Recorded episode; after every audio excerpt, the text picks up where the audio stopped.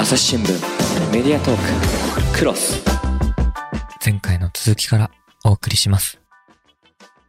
次ポッドキャストを初めて聞いたのはいつでどの番組ですかなんですけどあまりどっちかというとよんばんの方が、いやポッドキャスト聞いてます？そもそもうーんあんまり聞いてない、ね、っていうか何にもし摂取してないです最近特に。そもそも上出さんってテレビもそんなに見ずにテレビ局入ったってお話じゃないですか。はい、全く今も見てないですね今は週にいちじかんも見てないですね。なんせね、おじゃる丸とフルハウスしか見てないって話ですもんね最高でしたうんそう エヌエイチケー しか見ないようなご家庭だったってことですね。そうですね、うん、ゴールデンタイムは兄が野球中継でテレビを占領してたので、あらそれ以来野球が非常に苦手ですね嫌いになっちゃう嫌いになっちゃって何が面白いんだろうっていうふうに思うようになっちゃいましたね。あ、うん、反発心ですね、はい、うん、っていう人だからあんまりポッドキャストも聞いてないんだろうなっていやーそうなんですよね。もうそれもなんか嫌だなって自分で思いますけどねなんでですか。いやいっぱい摂取したいという思いはあるんですけど、うん、まあ、だから本当危機開会明快辞典ばっかり聞いてますよ。お、うん、出た、はい、それをライバルだと思ってるっていう、うん、面白いですもんね、うん、憧れちゃう、大好き。あ、本当ですか、うん、ほとんど全部聞いてると思います。うわすごっ。だってあの上出さんのライブ僕見ましたもん。え、金払って、あ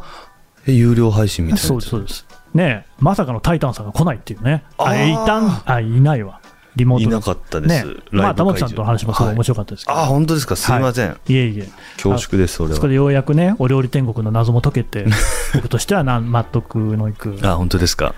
今ついてきてない人がいやいっぱいいると思うまあだから危機開会明快時点のお二人と上出さんとでセッションですね、セッションがあったんですよね、はい、でね、あの中でやっぱり一番面白かったのが普通の人の話。ああ、だから僕らも本当にそうだし、上出さんの番組も割とそのエッジの立った人たちに取材というかね、うん、密着する形だけど、本当僕個人としても普通の人をどうやったら報じられるかっていうのが結構大きいテーマなんですよね、はいはいはい、それこそ見出しが立たないんですよ、うんうんうん、どうしたらいいのかなと思っていて、最近少しあの朝日新聞ポッドキャスト内でやってるのは、記者自身がまあ主人公としてルポを作っていくっていう形で、そうするとね、お父さんとかお母さんが出てくるんですよ。これは普通の人なんですよね。でその、まあ、例えば最近やったやつだと、沖縄出身の那覇出身の記者が、うん、えーと、うちなんちゅうの心とはみたいな話をお父さんお母さんに聞いたりするわけですよ、うん、だからそういうのってまさに見出しの立たない、これまでの新聞記事だったら連載記事だったとしても出てこなかったような人の声が、うん聞けて、しかもやっぱり何にもそのなんていうんですか、新聞的な意味合いになることは言わないんですよ、うんうんうん、いや別にあの日本人だしみたいな、うん、そのうちなんちとか言われてもなみたいなね、うん、でもそういうこう記者の肉親として出すことによって届けられたかな。なるほど、あ可能だと思うんですよね本当は、うん、やっぱりあの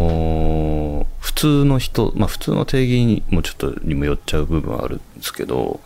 僕があそこで言っていたのは、まあ、テレビっていうのは、まあ、普通との対比で言うと異常な人を取材したり表に出してくるのがテレビですよねという話なんですけど、だから逆に見出しを立てるとすれば普通の人という見出しはやっぱり立つと思うんですよ。なぜなら他が全部異常な人だから。なるほど、うん、全てが異常な状況の中では普通というものが異彩を放つに決まってるんですよね、うん、だから僕はその普通の人のドキュメンタリーを撮りたいって言ってるんですよね。それ可能だから、うんえー、新聞もきっとそうで、異常なものにこそニュースバリューがあるっていうのはもともとの原理だと思うんで、うん、その中で普通の人コーナーっていうものがあったらやっぱり異彩を放つに違いないと思うんですよ。みんなえって思ってちょっと読んでみようってなると思うんですよね。だから僕だったら本当にその普通であることをいかに立てるかっていう、普通のその普通であることの純粋さをものすごい極めようとするなと思いますね。その記者の親族とかっていうと、その記者っていう異常さがやっぱりまず存在しちゃっているじゃないですか、うん、まあそうですね、はい、だからそれよりもいかにその普通というものを抽出するかっていうコーナーを作る気がしますけどね。なんか、うん、日本の平均年齢の人平均年齢平均年収みたいなデータからこういくとか、やろうと思えばなんかいろいろ、でもそれで普通が普通の人を取材したり表に出すことが一般的になってきてしまったら、またこう揺り戻しっていうかなるんじゃないですか。うーん、違うか違わないとそこで自信を失わないようにしてくださいね。いやまあそうですよね、いろんなやり方が多分考えられて、うんはい、やってないだけっていうところがあると思うんですよ。そうなんですよね、うん、そんな気がするす、ね、なんかねそういうことがすごく多いなっていうのが気になっていて、うん、だから例えばマスコミとか言っててももうマスなんて社会に存在しないし、うん、それからそのねえー、たくさんの人に届けたいって言ってる割には記事が小難しいし、うんうんうん、確かになんかそういうところの な, なんか何も考えずにやってきてるんじゃないのかなっていうのが、うん、しばらく前からずっと引っかかってるんですよね。そうですよね。だからさっきのお客さん読者視聴者リスナーが求めているのは安心感であるっていうのと表裏でやっぱ作り手も安心感の中で作っている、うん言いようとしてますもんね。でも幻想だと思うんですよね。なんか一定の朝日新聞読者が好きそうな論調みたいなってそんなのはないと思うんですよ、うんうんうん、いやよくわかります。テレビ東京らしい番組募集とか、ね、よく言われますよねよくあるけれどもそうなんですよね。それはやっぱり安心したいという理屈が欲しいという、うん、もうなんか最初から全部こうその話に、まあね、宗教も全部陰謀論も何かを進めるときに理由が欲しいとかいうことと一緒になっちゃいますけどね。うんとにかく安心したいという、うーんまあおそらくでもそれが本能に近いんでしょうね。近いとしか考えられないですよね。やっぱあとはこう体力の問題とかうん心のなんかゲージの問題というかやっぱ、うんうん、日本がもっとこう景気が良くなってみんなに余裕が出てくれば状況が変わるんじゃないかなとか思いますけどね。結局亀井さんはなんでやばいやつに惹かれるんですか？うーんうーんやばいやばいってなんだっていうこともあるんですけど、まあおおむね僕が扱うのはあのー、まあ犯罪者とか、うん、つまはじきにされた人たちとか、まあ、人に迷惑をかけている人とかなんですけど、うんまあ、そういう人たちを引きずり出して地続きの存在として感じさせるというか否定しないままに扱うっていうのは、まあ、自分が否定されたくないからっていうことに尽きるとは思います。自分自分がまあ自分が全く正しい人間ではないし非倫理的な振る舞いをいくらでもしてきているし今もしているし、でもそれでもまあ生きてていいよねというかそういうことをテレビを使ってやりたいっていうか、なんかもう否定されるのもうんざりっていうか、うん、もう否定が金になるから肯定俺も肯定するから肯定してよみたいな優しい世界だ優しい世界ですね。当然そこにはあの寛容のパラドックスというか、うん、寛容であれということの結果起こりうる悲劇があって不寛容にならざるを得ない部分も出てくるんですけど、まあ、結局そのどっちに今触れているかっていうことっていうか今不寛容が多すぎて生きづらいからもうちょっと寛容の方にこう針を振りたいなみたいなで寛容なことだらけになってじゃあ人を殺すことに対しても寛容であれみたいな論調に仮になるんだとしたらそうじゃない方向不寛容であることに不寛容にこう針を振れるようなものを作っていくとかっていうことなんじゃないかなみたいな。違うか。だから自分自信を持ってうん、でも本当に共感しますね。本当ですか。うん、心底共感します。うん、いやー、それができないんだったら本当にね、マスメディアとか看板を下ろすべきだと思う。うん、マスとか今我々が言ってられるのはたくさんの人に届けられるからというよりも、うん、島宇宙化しているこの社会にこう橋を渡していくみたいなことができて、要するにマスみたいなものを作るっていうことなんだと思うんですよ。うん、やっぱ知らない人とか知らない文化って怖いじゃないですか。うん、だけど知ったら結構みんないいやつらじゃないですか。うん、すごい僕最初にそれ思ったのが、学生の頃に旧ユーゴスラビアを回ったんですね。うん、はいはい、当時まだ紛争をやっていて、うん、えー、一部ではやっていてっていう時代だったんですけど、全部で、えー、ろく共和国に自治州っていうのに分かれたんですよね。うん、その一つがセルビアだったりクロアチアだったりするわけですけれども、うん、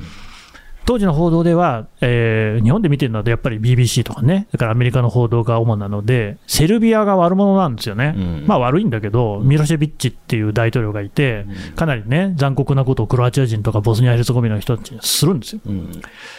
だけど、まあ、現地に行くとセルビア人ってめちゃくちゃいいやつらなんですよね。うんうんうん、まあ飯もおごってもらいましたし、あの宿もね提供してもらったりとか、なんかそういうのってどうやったら伝えられるんだろうって思ってきたようになったんですよ。うん、なるほど。だけどね、なったらあんまりそういう仕事ができなくて、うん、逆ですよね。そう、やべえやつら、危ないやつらだっていうことが報道価値ですもんね。なっちゃうんですよね。うん、あとだからそれこそ、お前この記事どこの目に載せるんだっていう話にはなってくるんですよね。うんうんうん、なんかこうちょっとしたほっこりした話みたいなのを書こうとしても、うん、あのまあ、すごい覚えてますけど、イランにいてすごいね、もうね、あの大気汚染がひどいんです。うんうん、でその原因の一つが安いガソリンをみんな車で使ってることなんですよ。うん、なんで車の流入をそのテヘランという首都で、えー、と毎日半々にしましょうと、月水金火木土みたいに分けて、偶数ナンバーの日と奇数ナンバーの日にしますって言って、うん、で日本でいうオービスみたいなのをつけて、うん、でそれで違反をしている人は警察が罰金を取ると、それを避けるためにみんなであの手この手でナンバーを隠すんですよ。うん、例えばヒゲ剃りクリームを塗るんですよね。うん、そう、オービスのところだけ一時的にヒゲ剃りクリームで隠すと、うん、布で隠したり何かで隠したりで、しまいにその商売が現れて、うん、人が後ろを走るんですよ。うん、そうするとその足でナンバーが隠れるから、どのナンバーかわからないっていうのを、まあチップをもらってねやる人とか出てきてっていうのを記事にしたんですけれども、ちゃんとあのイランの政局と絡めなさいっていう話になって、えー、当時のテヘラン市長があの保守保守強硬派だったかな、保守強硬派と保守穏健派と改革派っていうのに政治潮流が分かれるんですけど、うん、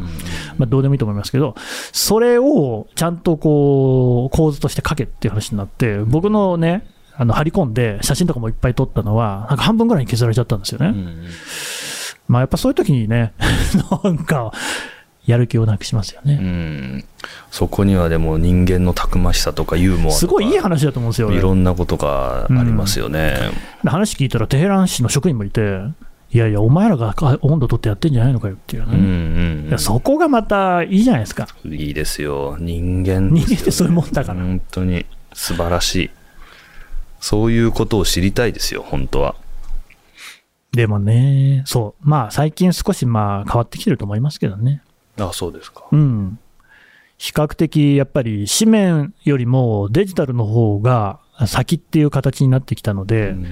うん、インターネット上に載るものに関しては記事も比較的制約がきつはあの緩いんですよね。うんうんうんうん、確かに確かに。むしろインターネット上ではストレートニュース、いわゆる見出しが立つ記事って他の会社と同じになっちゃうんで、あんまり数字伸びないんですよ。あ、うんそういうナンバーの商売の話とかどこなら出せるんだろうな。まあバラエティーなら出せますけどね、逆にできそうですよね。うん、やってた気もするしな。うん、僕も今神田さんがおっしゃってたような意図でやってる節もありますね。やっぱその普通に仲良くなったらいいのになみんなみたいなね。うん、でその逆をテレビがやっぱりやってるような感覚があったんで、みんな仲いい方がいいっすもんね。うん、でも仲良しっていうことが番組にならないから誰々と誰々がいがみ合っているということがやっぱり番組になってしまうからな。うん、あとみんなまあまあ仲いいし。そうなんですよね。だから本当にそれこそヘイトの問題とかはちょうどその僕がハイパーを始めるときに、うんまあ、川崎の問題とかいろんなのがあって、まあ、みんなだから喧嘩っていうかなんていうのか大体そのヘイトを掲げる人の論調を見ると俺はいついつ韓国人の誰々にこんなことされただからあいつら許せないみたいなことなわけですよね、うん、その一時を持って、うん、でも逆もできるわけじゃないですか、うん、ある韓国人とこんな素敵な思い出があったから韓国人最高みたいなこともできるはずで、うん、あそんなのテレビいくらでもできるのになとかもやっぱ思ったっすよね。まあそれが、まあ、一時を持って全部知った気になるっていうことでいうと同じ罪ではあるんですけど、でも好きってお互いに思ってる状況の方がいいに決まってますもんね。メディアトーククロス エスディージーズ シンプルに話そう。パーソナリティの木田光です。メディアトークをお聞きの皆さん、朝日新聞ポッドキャストには他にも番組があるって知ってますか？最近よく聞く エスディージーズ という言葉、優等生的、綺麗事、不散臭い、そんなイメージを持っているあなたも大歓迎。まずはシンプルに話してみませんか？複雑な世界がちょっと生きやすくなるかもしれません。アプリから エスディージーズ シンプルに話そうで検索してください。でもね、一方でイランにいた時に思ったのが、うん、イランって基本的にあのまず地上波のテレビは全部国営なんですよ、うん、で新聞は各その政治政治勢力っていうかな、あの、まあ、影響下にあるのでその意見に基づいて紙面が作られてるんですね。でね、基本的にイランってあの社会の暗部みたいなのは報じちゃダメなんですよ、うん、だから事件とかあんま載ってないんですね、うん、うん、特に載ってないのが覚醒剤とかすごいやってんですけどみんな全然載らないんですよね。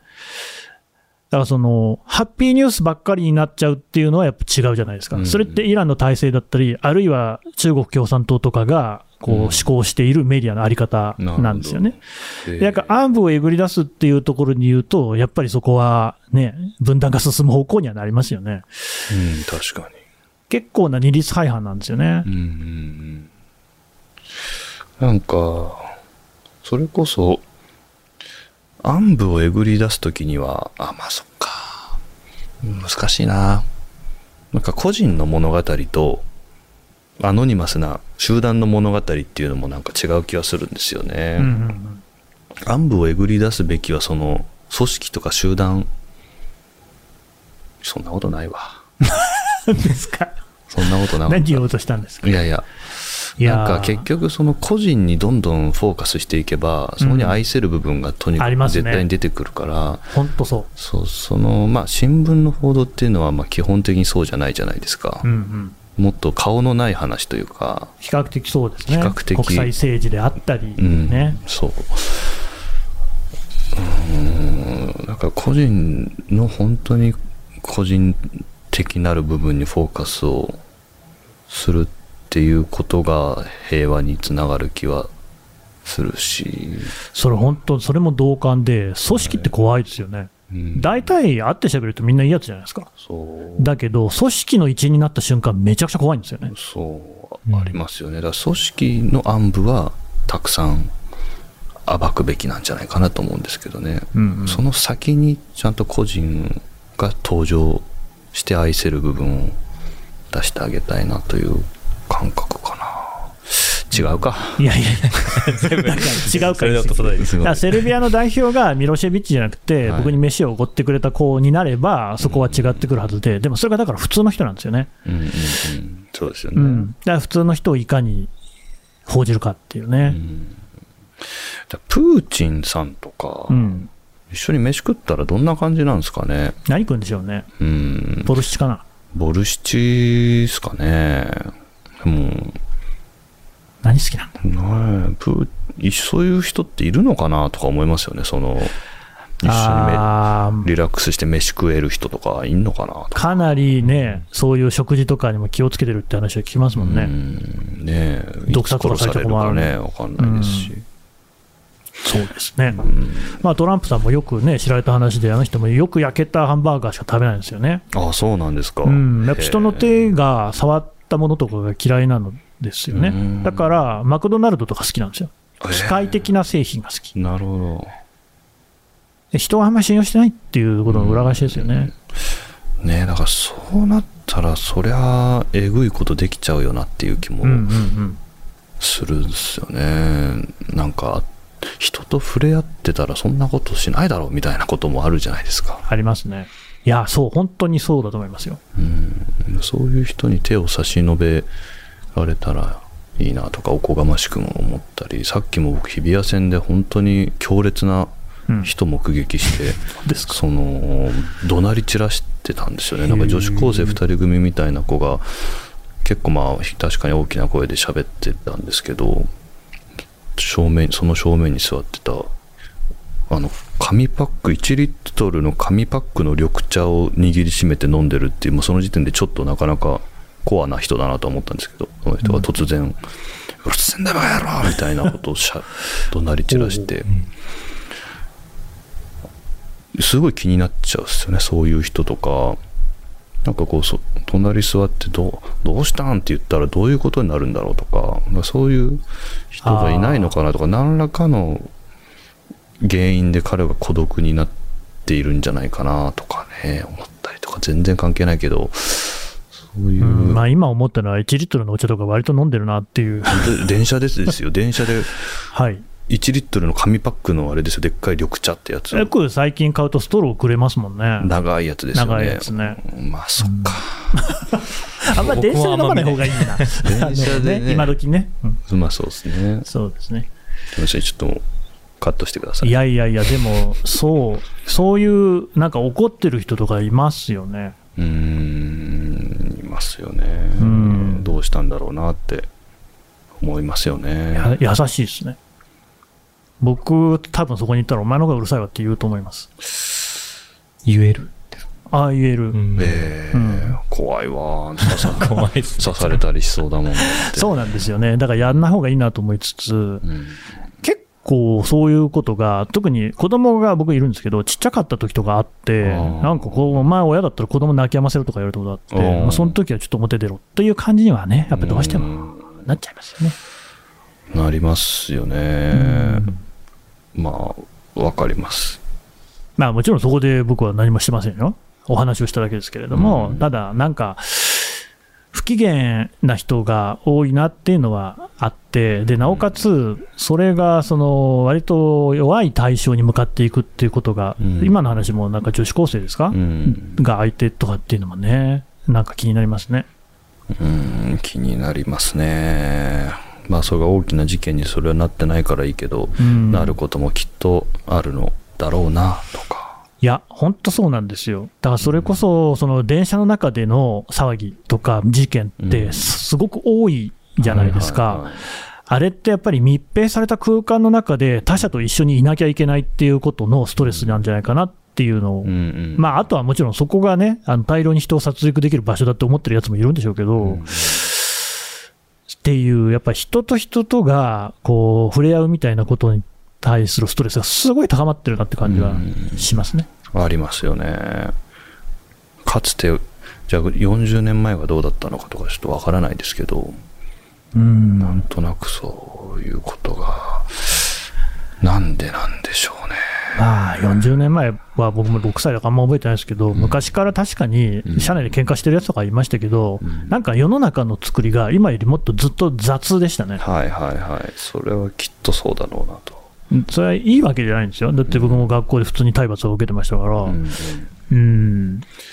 いや雑さってでもある程度必要ですよね、うんうん、その潔癖すぎるっていうのは本当日本は加速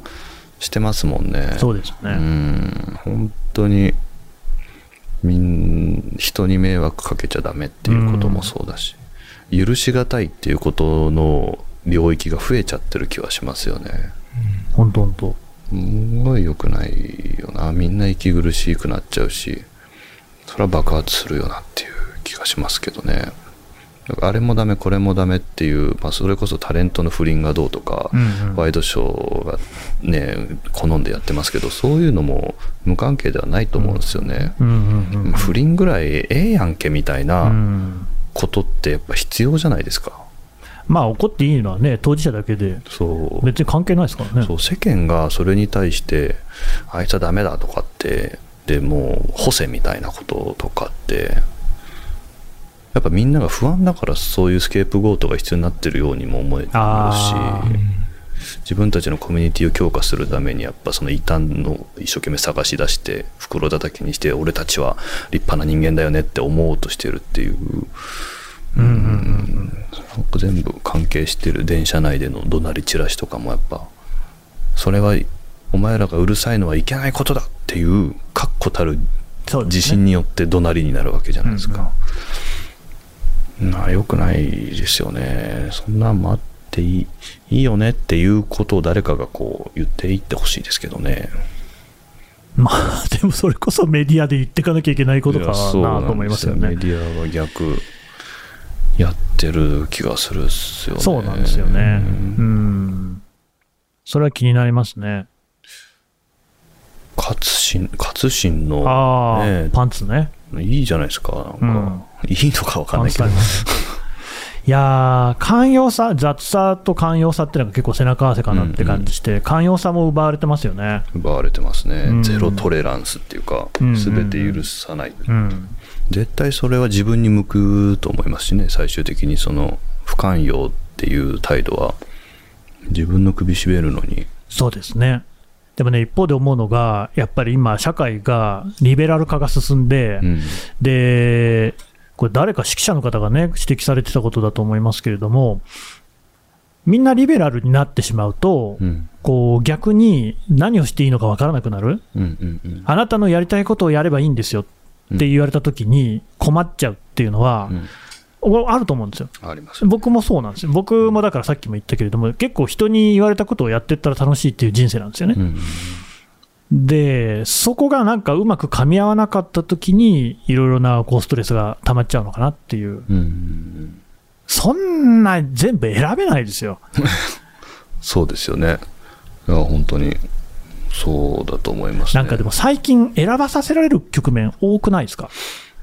東京オリンピック賛成なの反対なの、コロナのワクチン打つの反対なの賛成なの、うんうん、えマスクするのしないのみたいな。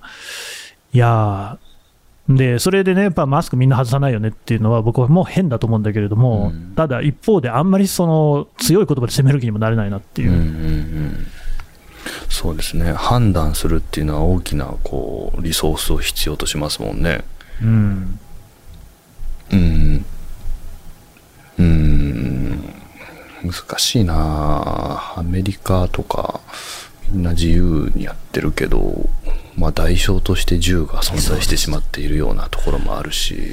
あんまり自由そうには見えませんよね。うーん、まあ、街歩いてて別に上裸で歩いてても誰も何も言わないみたいな、そういうことはありますけどね、うん、ただそれ本来下町とかもそんな感じだったんじゃないかって気もしますけどね。そうですね。アメリカでも確かに個人主義、まあ、フランスとかもそうでしたけど、うん、がかなり際立ってるから、だからフランスなんかも政治家が不倫しても誰も何も言わないですもんね、うんまあ、どっちがいいってやっぱり言い切れない部分はありますけどね、うんまあ、だから程度の問題とはいえちょっと今その日本のこうじゃなきゃダメっていうものの強さが目に余るなっていう気がしますよね。絶対そこに枠にねからはみ出る人は出てきますからね。うん出てきますよね。うんあとやっぱ国力みたいなテーマを持ち出せばなんかやっぱ弱まるでしょうしね。国力はその、うん、こんだけ自由を抑制されたらリノベーションがなかなかリノベーションじゃないやイノベ、うん、リノベーションが修復みたいな感じですね、うん、イノベーションイノベーションがそうですよ。いやいやって考えてると憂鬱になっちゃうっていう。暗くなっちゃうな。もう消えたくなっちゃう、ね、世の中から、うん、次行こうかね。メディアトーククロス。話はまだ続きますが、続きは次回。この番組へのご意見ご感想も募集しております。概要欄のフォームからどしどしお送りください。